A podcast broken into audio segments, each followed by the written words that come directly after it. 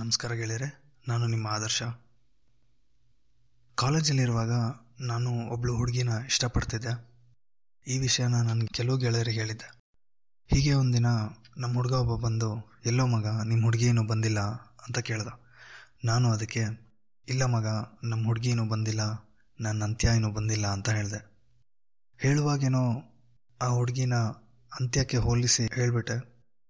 ನಂತರ ಇದೇ ವಿಷಯವಾಗಿ ಯೋಚನೆ ಮಾಡ್ತಾ ಇದ್ದಾಗ ಈ ಕವನ ಬಂತು.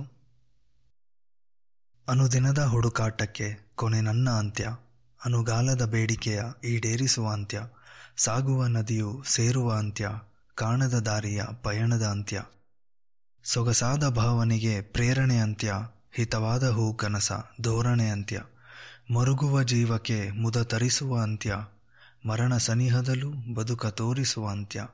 ನನ್ನೆಲ್ಲ ಏಕಾಂತಕ್ಕೆ ಕೊನೆ ನನ್ನ ಅಂತ್ಯ. ನನ್ನೆಲ್ಲ ಹುಡುಕಾಟವೇ ನೀ ನನ್ನ ಅಂತ್ಯ. ನನ್ನ ಅಂತ್ಯ. ಬರೆಯುವಾಗ ಈ ಕವನನ ಆ ಹುಡುಗಿಗೆ ಹೋಲಿಸ್ಕೊಂಡು, ಅವಳನ್ನು ಅಂತ್ಯಕ್ಕೆ ಹೋಲಿಸ್ಕೊಂಡು, ನನ್ನ ಅಂತ್ಯಕ್ಕೆ ಹೋಲಿಸ್ಕೊಂಡು ಬರೆದೆ. ಆದರೆ ಬರಿತಾ ಬರಿತಾ ಈ ಕವನದ ದಿಕ್ಕೇ ಬದಲಾಯಿತು. ಈ ಕವನಕ್ಕೆ ಇನ್ನೊಂದು ಅರ್ಥನೇ ಬಂತು. ನಿಧಾನಕ್ಕೆ ಯೋಚನೆ ಮಾಡಿದಾಗ ಈ ಕವನದ ನಿಜವಾದ ಅರ್ಥ ಗೊತ್ತಾಗ್ತಾ ಬಂತು.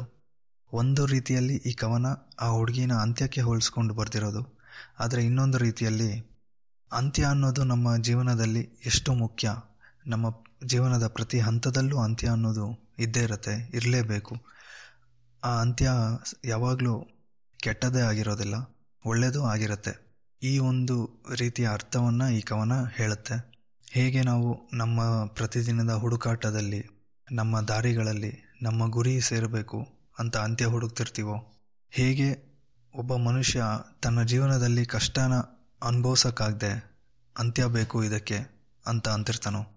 ಅವನಿಗೆ ಸಾವು ಅಂತ್ಯ ಆಗಿರುತ್ತೆ, ಆದರೆ ಅವನಿಗೆ ಆ ಅಂತ್ಯದಲ್ಲೂ ಖುಷಿ ಇರುತ್ತೆ. ಆದರೆ ಕೆಲವರಿಗೆ ಸಾಯೋಕೆ ಇಷ್ಟ ಇರಲ್ಲ, ಬದುಕಬೇಕು ಅಂತ ಇರುತ್ತೆ ಅಂಥವ್ರಿಗೆ ಅಂತ್ಯ ಬಹಳ ಕಷ್ಟ ಅನ್ನಿಸ್ತಿರುತ್ತೆ ಹೀಗೆ ನಮ್ಮ ಬದುಕಿನ ಬೇರೆ ಬೇರೆ ಹಂತದಲ್ಲಿ ಸಿಗುವ ಅಂತ್ಯಕ್ಕೆ ಆ ಹುಡುಗಿಯನ್ನು ಹೋಲಿಸಿಕೊಂಡು ಬರೆದಿರೋ ಕವನ ಇದು. ನಿಮಗೆಲ್ಲರಿಗೂ ಈ ಕವನ ಇಷ್ಟ ಆಗಿದೆ ಅಂತ ಅನ್ಕೋತೀನಿ. ಹೀಗೆ ಇನ್ನಷ್ಟು ಉತ್ತಮ ಕನ್ನಡ ಕವನಗಳಿಗೆ, ಬರಹಗಳಿಗೆ, ಅನುಭವಗಳಿಗೆ ಕೇಳ್ತಾ ಇರಿ ನಲ್ಲಿಕಾಯಿ ಪಾಡ್ಕ್ಯಾಸ್ಟ್. ಧನ್ಯವಾದ.